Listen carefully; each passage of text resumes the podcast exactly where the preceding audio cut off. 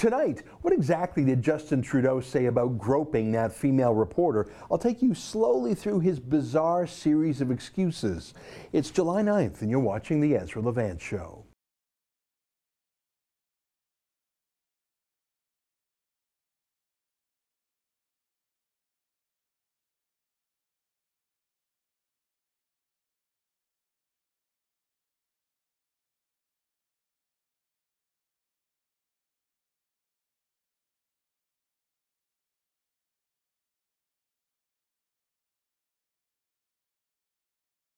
You know the news, it's actually old, but it was forgotten about for 18 years. Back in 2000, Justin Trudeau attended a beer party in the town of Creston, BC. That's a picture of him at that event. Lots of drinking, lots of groping, lots of frat boy conduct. Trudeau was almost 30, but he was living like he was still in college, because that's how privileged, spoiled, rich kids live when they have no family of their own, no responsibility, when daddy's lawyers and daddy's accountants are there to fix any problems. Like groping a young reporter named Rose Knight. She was a reporter with the Creston Valley Advance newspaper, as well as the Vancouver Sun and the National Post. She was at the party too, and when she tried to interview him, he groped her. To use her phrase, she was inappropriately handled by him. That's another way of saying fondled, I guess. Rose Knight put out a statement a few days ago saying she didn't want to talk about the subject in public, but she confirmed that it did in fact happen. Fair enough. She doesn't want to be dragged through the mud, but she stands by what happened. The CBC, who spoke with her on the phone, says she was groped on her rear end, perhaps more. Here, listen. She says that Knight said to her that the contact was a very brief touch and that Trudeau had touched her rear end. So dignified. Can you believe we're in the G7? That's our Prime Minister. Trudeau grabs a lot of women's rear ends, though. Here's a bizarre picture of him touching the bum of the Governor General, the Royal Tush. Is that what you do to a woman?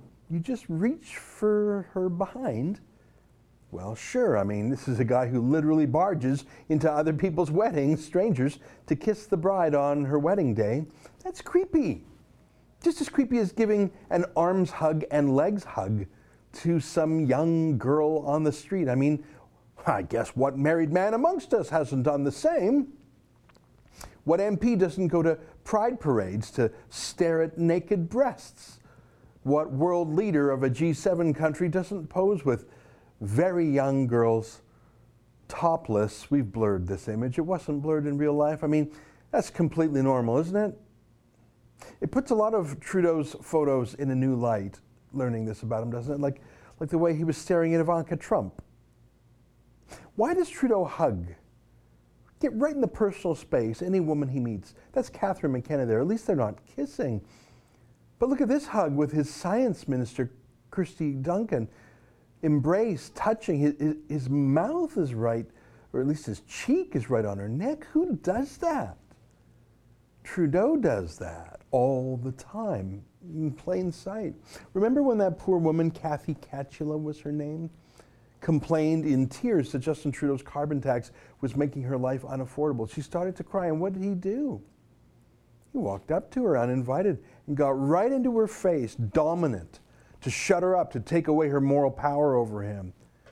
Now, was that sexual? Probably not with Kathy Katchula, but with Trudeau, it's not always about sex, it's about dominance. He dominates every woman around him. You don't see the Governor General putting her hand on his ass. She just, you know, he just put it on hers, just to let everyone know that he's the alpha male and he'll do whatever he likes, including to young reporters that he thinks won't rat him out. To be fair, he's not just sexually weird with women, though. Here's him on a Quebec TV show a few years back, and his own wife, Sophie, tells him to kiss Jian Ghomeshi. Because you're very handsome. Thank you, Justin. Kiss him. I think because... What a creepy couple. But what now that he's been caught? And other than some alt-left extremists at places like the Toronto Star who are defending him, I think most of us know he's creepy, but what will he say in his own defense? Well, he rambles a lot in that word salad way that he does. There's a way that he speaks where he just strings together subordinate clauses so long that by the time you get to the end of the sentence, you forgot what the beginning of the sentence was about. He's mastered saying nothing, being very vacuous. I don't think that it's because he's stupid, because obviously he has a cleverness to him. I think that he's a master BSer, that he's perfected saying very little very smoothly in a way that gets him through a tough spot without actually having to do his homework. And he's doing it again here. I think it's working with a lot of people, at least with the Star. I don't know. Let me show you what I mean. Here he is last week. I think this was his first statement on the subject. Remember this? I remember that day in Creston well. It was a foundation, Avalanche Foundation event to support avalanche safety. I had a good day that day. I don't remember any negative interactions that day at all. He does that bobblehead thing when he's trying to distract you. But you heard what he said. He's saying he remembers it clearly, so it's not foggy in his mind. And he says he didn't remember anything negative at all. He's categorical twice. He says he remembers it well, and there were no problems at all. Pretty clear. Now let's flip ahead to when he spoke about it at greater length when he was in Toronto. I've been reflecting very carefully on what I remember from that incident almost 20 years ago. And again, I am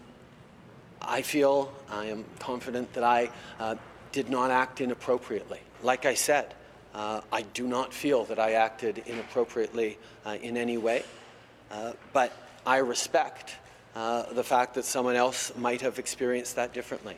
And this is part of the reflections that we have to go through. That bobblehead thing was going again there. So again, twice he says, he's saying nothing happened, but he's saying someone else might have a different memory, but obviously they're wrong. But then he says this. Again, I've been reflecting on the actual interaction, and if I apologized later, then it would be because I sensed that she was not entirely comfortable with the interaction we had.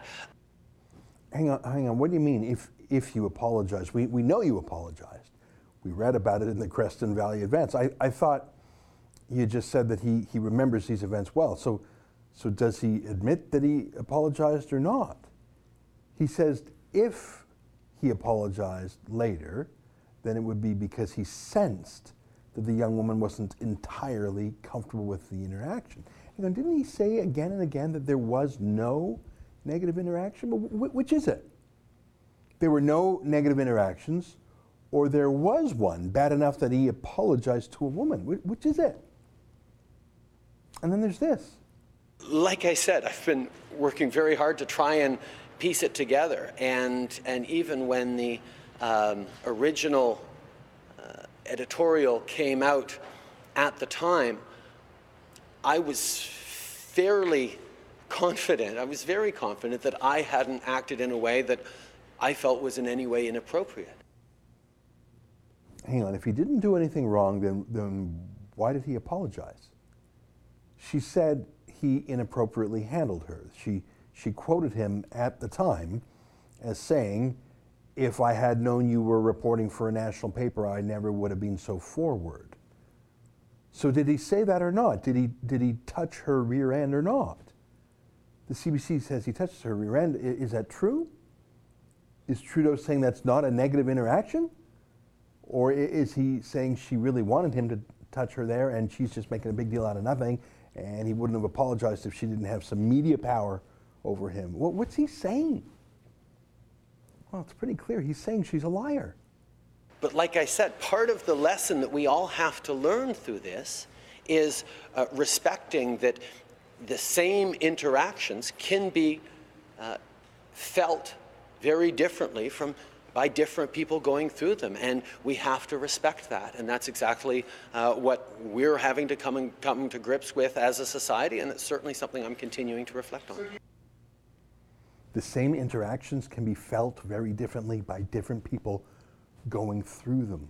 So what was the interaction that he says he remembers well? I mean, he said that twice, I remember it well. So did he touch her sexually or not? Does he even consider touching a young woman's rear end to be sexual? Or is that what he does to all the women he meets, including the Governor General, including his own cabinet ministers, or at least the pretty ones. Is he saying he touched her, but she just misinterpreted it? Or is he saying he never touched her, she's lying? And what does this part mean? And we have to respect that, and that's exactly what we're having to come to grips with as a society, and it's certainly something I'm continuing to reflect on. I think that's just gobbledygook, that somehow his groping a young woman means we as a society have to reflect on our behavior. No, no thanks. We as a society did not grope anyone. You as an individual groped someone, but as usual, you want to scold us for your own sins. Yeah, no thanks. But let me play this next part for you, and look carefully at what he's doing. It's called gaslighting. It's a phrase, it means telling someone that they didn't experience what they actually experienced, telling them not to trust themselves, calling them a liar, really. Listen to this. This from the guy who tells us we need to believe all victims. Again, he starts by blaming society, but look at how he throws this poor woman, Rose Knight, under the bus, calling her a liar.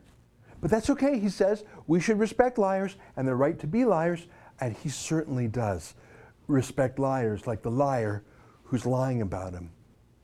But part of this awakening that we're having as a society, a long-awaited realization, is that it's not just one side of the story that matters, that the same interactions could be experienced very differently from one person to the next. And I am not going to speak for the woman in question. I would never presume to speak for her.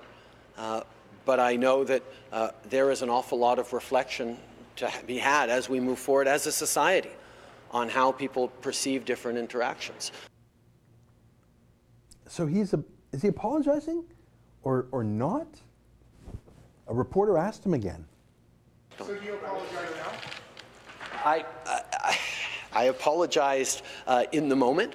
I certainly feel that if, again, I don't want to speak for her. I don't want to presume how she feels now. I haven't reached out to her. No one on my team has reached out to her, and we don't think that would be appropriate at all.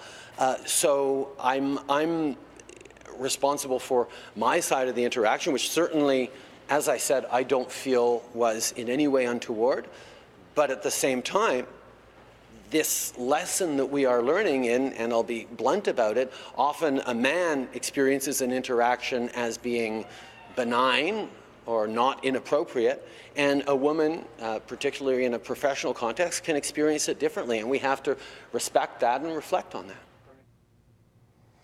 I'll be blunt about this part, guys. You know how women are. They say things, they make stuff up, especially women in a professional context. They can get so touchy.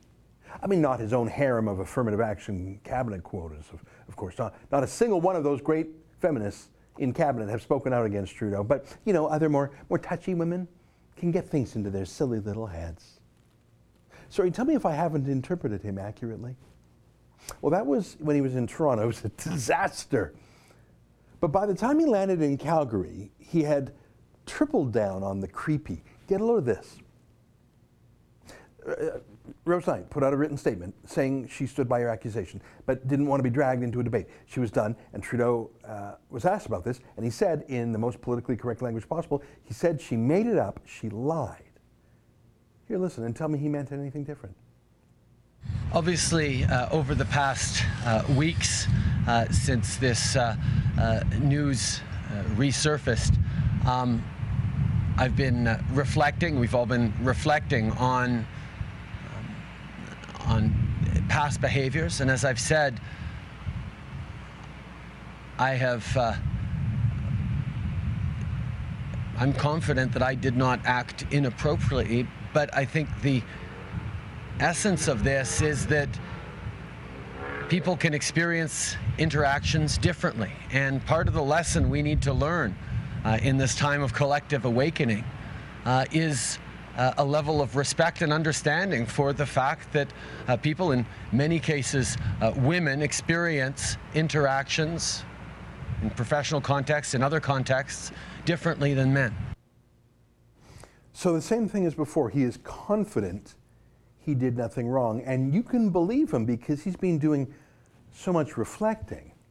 And by the way, we've all been reflecting. He loves that word reflecting because it reminds him of his favorite thing, a mirror that reflects him back to him, so he can reflect on his reflecting while looking at his reflection. He's so dreamy. But again, in many cases, guys, I mean, you know women, right? Am I right? I mean, especially in professional contexts, you know these women. Can't live with them, can't live without them. God bless their hearts, women. And that apology he made, well, he didn't mean it, you see. It was just to shut the girl up. I apologized in the moment because I had obviously perceived that she had experienced it in a different way than I acted, or I experienced it. And I think this reflection as we move forward needs to continue in our communities, in our places of power, in our places of work. Hang on, you perceived that it went wrong, but haven't you said around 3 or 4 times that we've shown now that there was no negative interaction? Isn't that, by definition, a negative interaction? Isn't the other person's point of view, isn't that what makes it an interaction? An interaction instead of just an action? How the other person feels? And hang on, the editorial in question that we showed you 18 years ago said that his apology came a day late.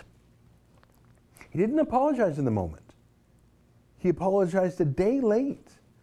Or is he calling her a liar about that too? So when exactly did he apologize? Was there a complaint to him? How did it take him a day to realize that he did something wrong? Which was it?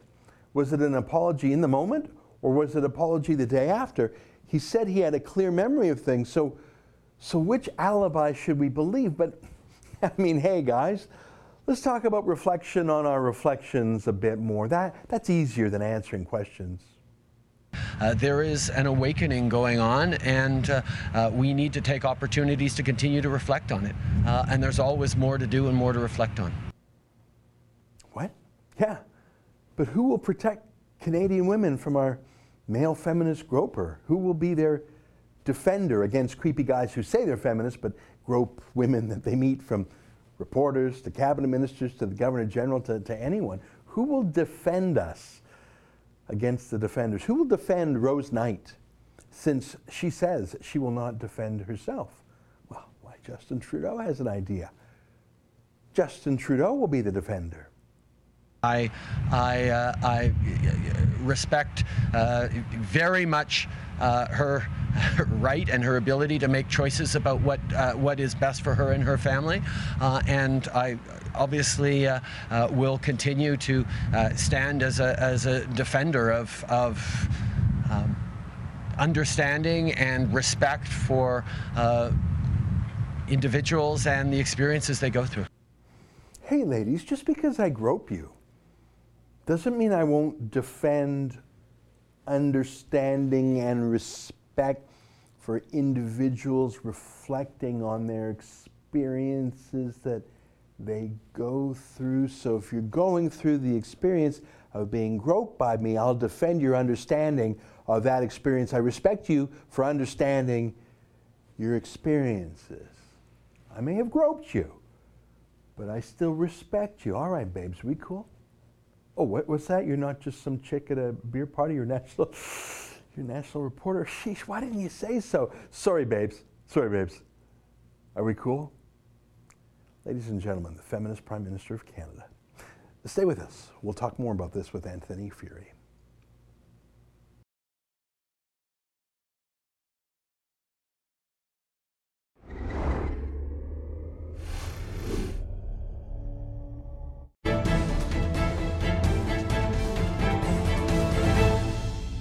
Since this news resurfaced, I've been reflecting. We've all been reflecting on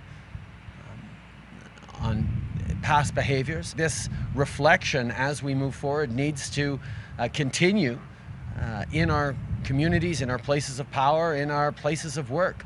There is an awakening going on, and we need to take opportunities to continue to reflect on it. Did you see that? Justin Trudeau was asked about his groping of a young woman. He's the one who did the groping.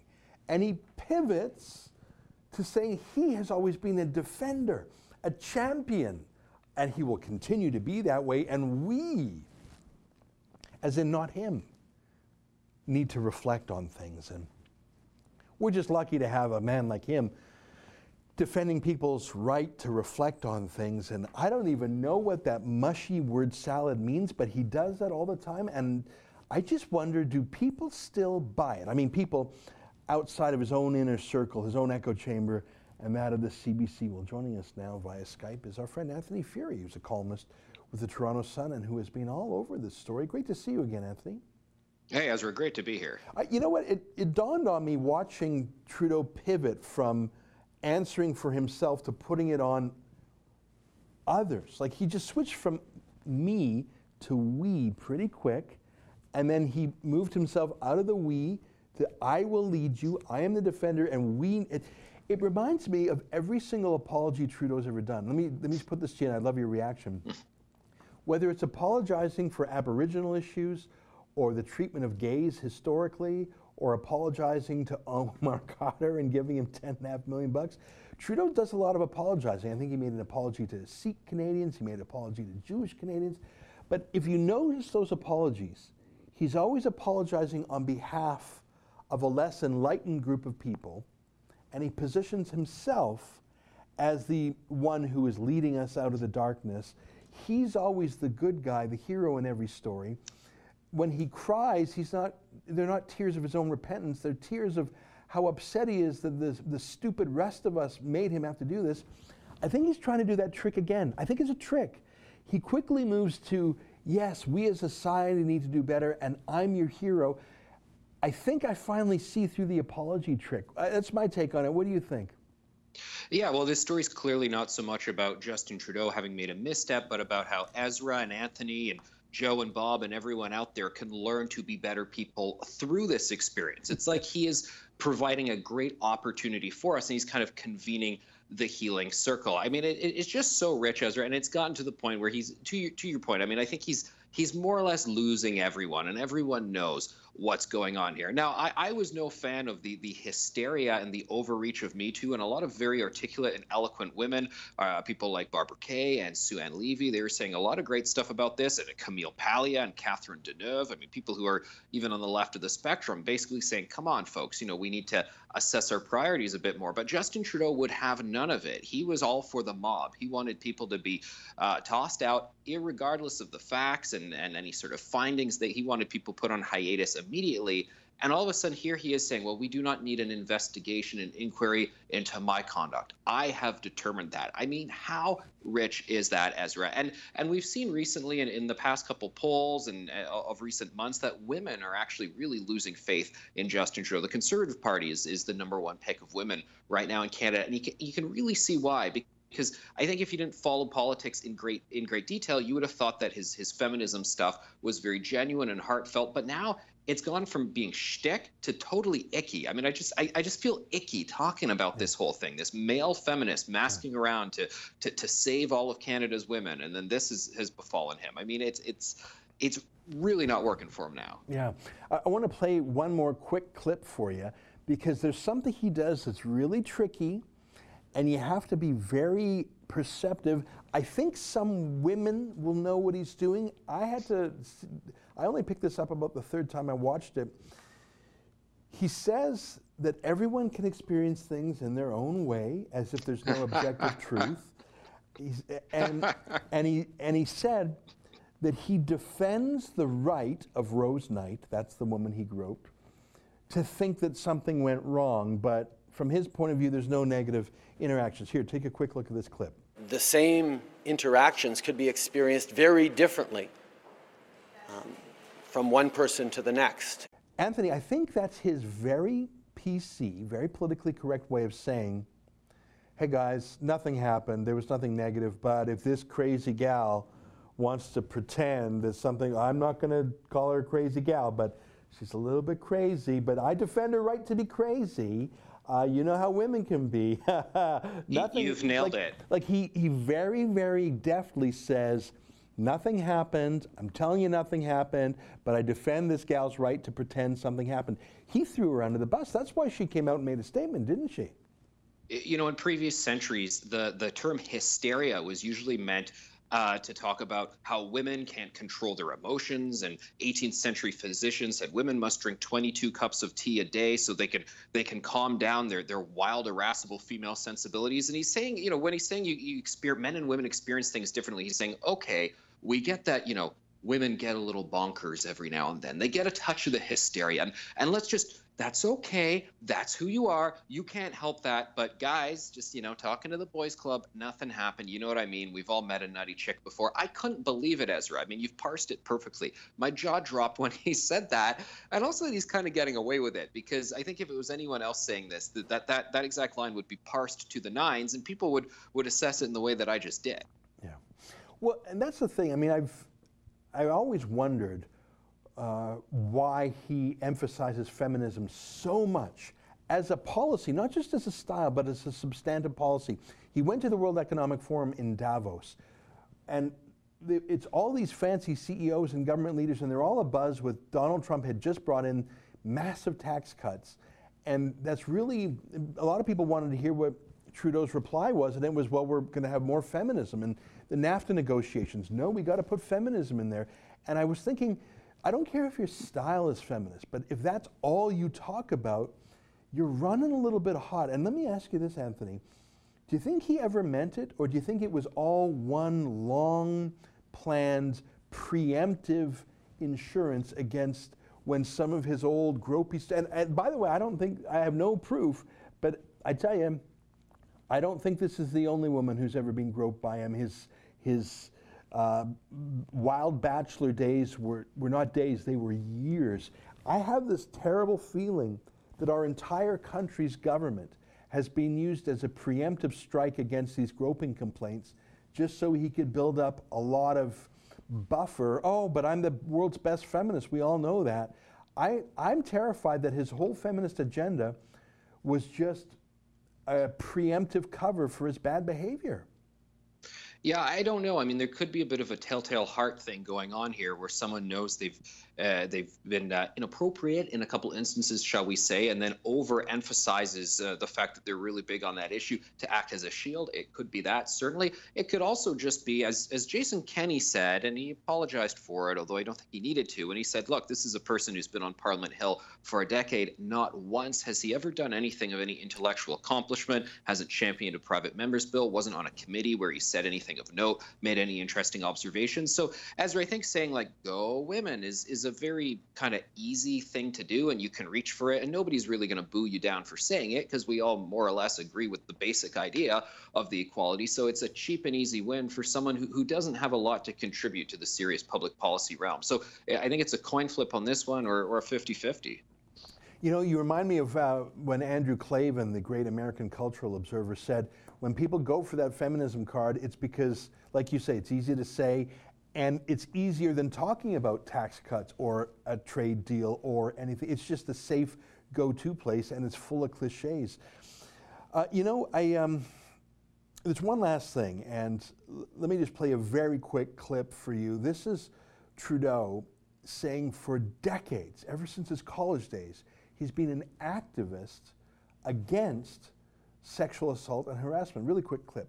This is something that I've been involved in for well over 20 years in my student activism and in the outreach that I've done.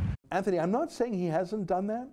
I'm just saying I've never seen any evidence of that. I've never seen him, like, he does the odd little selfie video where he says, hey guys, be a feminist, don't interrupt, don't mansplain. So he has these little selfie moments, but other than that, I don't know if Justin Trudeau has actually ever done anything real to actually help women, other than talking into a camera and saying how feminist he is. Have you ever heard of anything he's actually done, any donation of time or energy or money or talent or any personal effort, any like, have you ever heard of anything? You know what?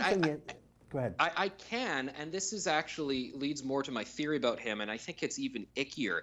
Ezra, he keeps going on about the fact that he was one of the first, if not the first, male sexual assault crisis counselors at McGill University back when he was there. He brings it up so much. I've just been, unfortunately, rereading his memoir, Common Ground, for my book that's coming out soon, and rereading those passages. He goes on about it there. He always reaches for this, and that is his kind of prop for this. And I find it a very just odd and icky thing for this alpha male of privilege to go on and on about how I'm this sort of male rape crisis counselor, and therefore I know more than like anyone else on it. So he does have that experience, and he uses it in what I find rather unsavory ways. Well, I tell you, I didn't know he was actually a rape crisis counselor, because I'm familiar with only— I'm not sure if it was actually that, but it was something like sexual assault counselor or something at McGill. Well, you know, I'm only familiar with one rape crisis center. It's called the Vancouver Rape Relief Center. And they have a rule, only women are allowed, because it's such a traumatic thing that women want to only talk to women, and there's some post-traumatic stress, and talking to a man is conflicting. The idea of a male, and I take your point, if it was sexual assault or harassment or rape, you up the top of your finger, up the top of your I'm getting the technical terms wrong, but he was there as some sort of mediator to deal with people working through their grievances in that realm. I got to tell you, the idea of a guy doing that when a woman has been violated or allegedly violated is so odd to me, and you've made me want to. I've never said this before. You made me now want to go and read that ghostwritten biography. But I apologize. You know what? It reminds me, and I'll close on this, of Justin Trudeau's friend Jian Ghomeshi, who actually was a women's studies major at school, and we now know that he physically beat women for his sexual pleasure. He was not convicted of a crime. But he admitted all we need to know about him. And I believe to this day that Jian Ghomeshi did that, number one, to be in the close proximity of women, and number two, as a preemptive self-defense. Now, I'm not comparing what Trudeau did to Jian Gomeshi's physical violence, but I think that there are some thematic similarities of a guy who just won't shut up about what a male feminist he is, and there's a wolf in the sheep's clothing under there. Last word to you, Anthony. Yeah, I think it's very odd. And, you know, Ezra, I used to use the word feminist to describe myself, because the technical definition of it just means you believe that men and women are equal. And, hey, why not? It's the 90s, you know, we would have said back then. Let's get on board with it. But there's this icky, overreaching way that a lot of these Ghomeshi characters have latched onto the term. And, of course, the way the social justice warrior movement has taken it means the whole thing has become a little off. And I don't want to be a guy who describes himself as a feminist these days, not because of not wanting to stand up for, you know, gender equality, but not wanting to be one of those guys who's, why are you going on about this so much? Are you hiding something? Are you dealing with something in the closet? I don't know. Yeah, you're so right. Well, we'll have to leave it there, Anthony. It's always great to talk to you. I think this story is going to stick around for a little bit, just because there's so many unanswered questions and contradictions. We still don't know what Trudeau exactly did. He hasn't said so. I think that until he answers more questions, this will continue to burn. Great to see you again. Bye now. All right. There you have it. Anthony Furey. He writes editorials and columns for the Toronto Sun. Stay with us. More Head on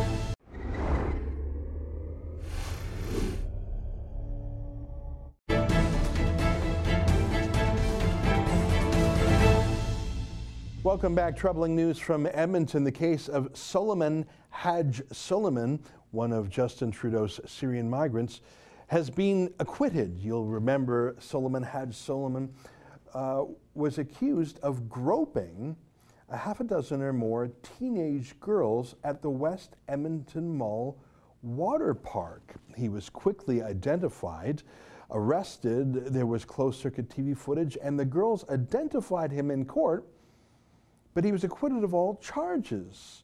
Joining us now to talk about this is our friend Sheila Gunn Reid, who attended the trial. Great to see you again, Sheila. Are you surprised by this?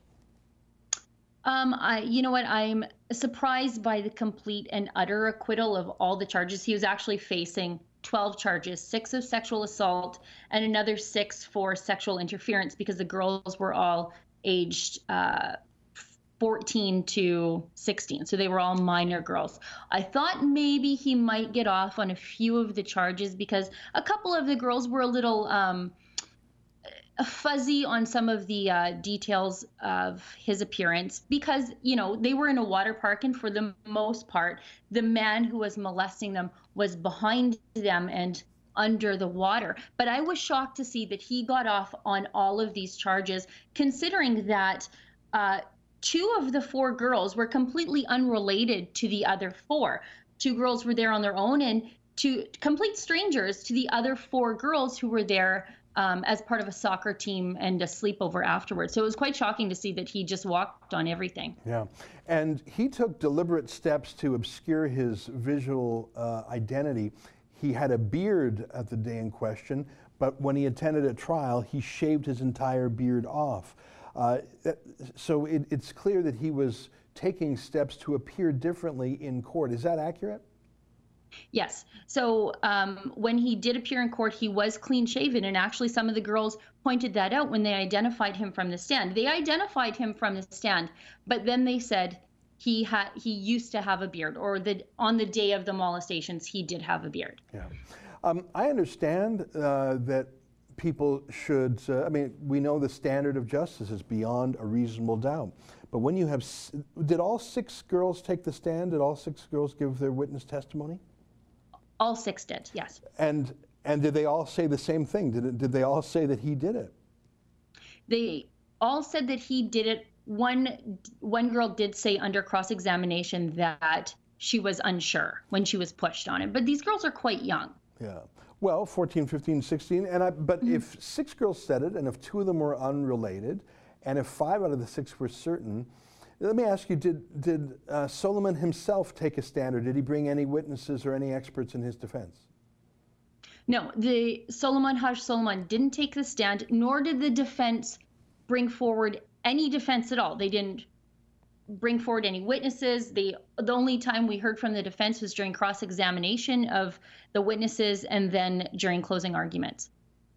Now, I checked online, and I have not been able to find the formal judgment in this matter. And when we do, I'm going to go through it carefully, and I know you will also.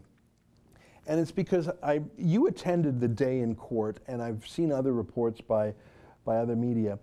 The judge, correct me if I'm wrong, and maybe you can state it in the words that you heard. The judge said, and I'm only asking you because we don't have her written verdict yet, that she chose not to believe these six girls because they were white and the accused was a Syrian migrant, and therefore their ability to identify him was somehow prejudiced by his culture or something, so she refused to take their identification of him as accurate because, she implied, they would just blame any Syrian. And that there was no evidence to this effect, no expert to this effect, and that the defense counsel did not argue this. The judge just made that up. Is that accurate? That is accurate. I actually went and got my notes from that morning. I took 10 full pages of notes. I was writing as much as I could down. What the judge said, and of course I'm paraphrasing here because I was taking notes, she said that one of the factors she considered in dismantling the girl's witness identification of him was that Soleiman Hajj Soleiman is from a different cultural background from that of each of the complainants. She said this too makes it difficult for those complainants to discriminate the features of the accused when the offender is in a group of people possessing those same features. So, you know, even in my notes, I was sort of shocked to hear that because I said, I actually wrote, does this mean the judge thinks that those little girls are racist, that they can't tell the difference between one Syrian and another? I just thought it was appalling, but she wasn't done there. She actually called into question the girls' identifications of Soleiman Hajj Soleiman from the witness stand. She, again, said that there were few people in the courtroom that were of a different cultural background for these girls to choose from when they were trying to identify the offender. She also said that the use of an interpreter may have tainted the girls' IDs from the stand. So the fact that Soleiman Hajj Soleiman asked for a word-for-word Arabic offender or Arabic translator was actually used against the girls when they made their witness identification from the stand. And what on earth does that have to do with how a guy looks who gropes them? I mean, he wasn't chatting with them in English or Arabic when he allegedly groped them at the West Edmonton Mall water park. Those are so irrelevant. If a, let me put it to you this way, if a juror or a witness had said those racist, bigoted things that that judge just said, they would have been discredited. Oh, you're saying all brown people look alike, or you're saying white people can't look at brown people, or those are so absurd. And what gets me, Sheila, is that you're saying that Soleiman Hajj Soleiman himself and his lawyer himself didn't dare make such a racist, stupid argument, and we'll have to wait and see what the judge puts in her written verdict. But I've never heard of this as a rule of law, as a established law, that if someone has a translator, you can't believe someone identifying them. If someone is a different race, like, it just sounds so made up. This cries out for an appeal. Based on what you've said, I mean, again, we're still waiting for the ruling. I am absolutely certain that it will not be appealed, because this is one of Trudeau's Syrian refugees, and the Attorney General of Alberta and whatever input the feds have, they do not want it on the record that we have brought over the rape culture from Syria. And so Soleiman Hajj Soleiman has been acquitted, in part because, as you say, oh, the girls were white, so they're just a bunch of racists, so we can't trust them, so he didn't do it. This is a disgrace. I feel like I'm in the United Kingdom now, not in Canada. I feel like we're listening to their rape gangs now. There wasn't a rape here, but there was a mass groping, and I think the perp just walked, even though the judge acquitted him. You know, and you did raise the point that the defense didn't even have the gall to raise this argument. It came from the judge, just yanked out of thin air. Nobody made this argument at trial. You know, and there's another level in this. One of the young ladies is not particularly light skinned. She's, you know, pretty close to the same skin tone as Soleiman Hajj Soleiman. So, I mean, this argument just falls flat on its face. These girls were denied justice. They couldn't even hear the end of the verdict from the judge. They left the courtroom before the judge finished, because they knew exactly how this was going to go. And I think there's a great injustice that part of the judge's reasoning was because she thought these little girls were racist. What's the judge's name? Judge Lester. It's a woman, isn't it? Yes, yeah. You know, I think she, like so many politically correct leftists, she's all about feminism until someone with a higher poker hand in the politically correct Olympics comes along, and one of Justin Trudeau's Syrian migrants. Well, if these girls have to pay the price for Trudeau's Syrian policy, that's just the way it is. I say again, he was acquitted under law. According to the law, he is not a convict. He is not guilty. I say to you, this looks like a highly irregular ruling. We'll have to wait till we see the actual written judgment before we can say that with any firmness. But I feel like our justice system failed, but that is its result. As of today, Soleiman Hajj Soleiman is not guilty of this crime, even though 6 girls pointed to him and say he did it. Last word to you, Sheila. Well, time is running out on this appeal. They have 30 days from the day of the acquittal for the Crown to appeal. But I think there's another failing here, not just of the justice system, and that was of the mainstream media. There were probably 3 or 4 other journalists sitting in that courtroom the same day as me, and not one has reported on the fact that the judge cited these cultural differences as a reason why Soleiman Hajj Soleiman was acquitted and the girls' identifications were thrown away. And I think that's a real failing here, that this is the lens through which we get the news. Yeah. Well, Sheila, I've always said you're the best reporter in Alberta. The NDP certainly thinks so. They tried their best to have you banned. Your last 2 best-selling books shows that there's a demand for your reportage. I think you've proved that here in this very important case. When we get the written verdict, come back on the show. Let's talk about it then. Sure. And I have to say, these girls are a sacrifice zone for both the provincial and federal government. And that terrifies me, because I've seen the thousands of girls in the United Kingdom who are a sacrifice community for the politics of multiculturalism and open borders. We have brought the rape culture to our country, and you saw it firsthand in Edmonton. I did.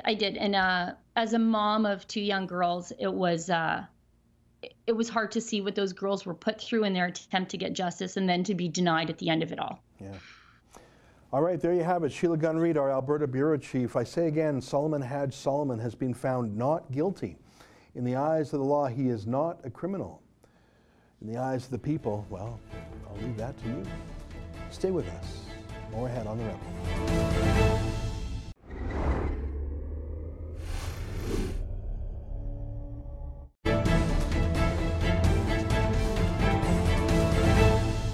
Well, what do you think? I went through a lot of the footage of Justin Trudeau. There's so much word salad, and he gets into this mode. He starts bobbing his head a little bit. You can tell he's trying to emote and be a bit of a thespian. That's his training, a substitute drama teacher. If you actually look at his words, if you put them on paper, they don't make a lot of sense. And if you put them on paper and compare them, he's contradicting himself. Three different explanations, three different versions. I think he's a liar.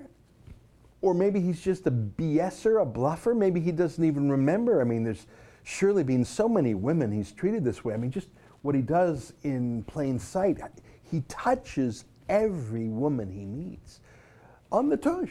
He close hugs them. He's a close hug. I mean, I'm not saying it's all sexual, but I am saying it's a habit with him. It's his dominance. It's how he treats other people. I always found it odd when he would see a wedding and go in for a kiss to the bride. Who does that? Who does that? What a creepy weirdo. I say it again. He's like Jian Ghomeshi. His whole life, in Jian Ghomeshi's case, women's studies, being a feminist, was just cover for what he was really like in private. I think it's the same with Justin Trudeau. I think he's a handsy, gropey creep. And the whole feminist shtick, I think it was just a cover. What do you think? Tell me if you think I'm wrong. Send me an email, ezra@therebel.media. Tell me if you think this was just a one-time lack of judgment. Tell me if you think it only happens when Trudeau's drunk or high. Or tell me if you think, as I increasingly do, that no, he's a permanent low-level predator who just finally got caught in an amazing lie. That's our show for today. Until tomorrow, on behalf of all of us here at Rebel Gold Headquarters, good night, and keep fighting for freedom.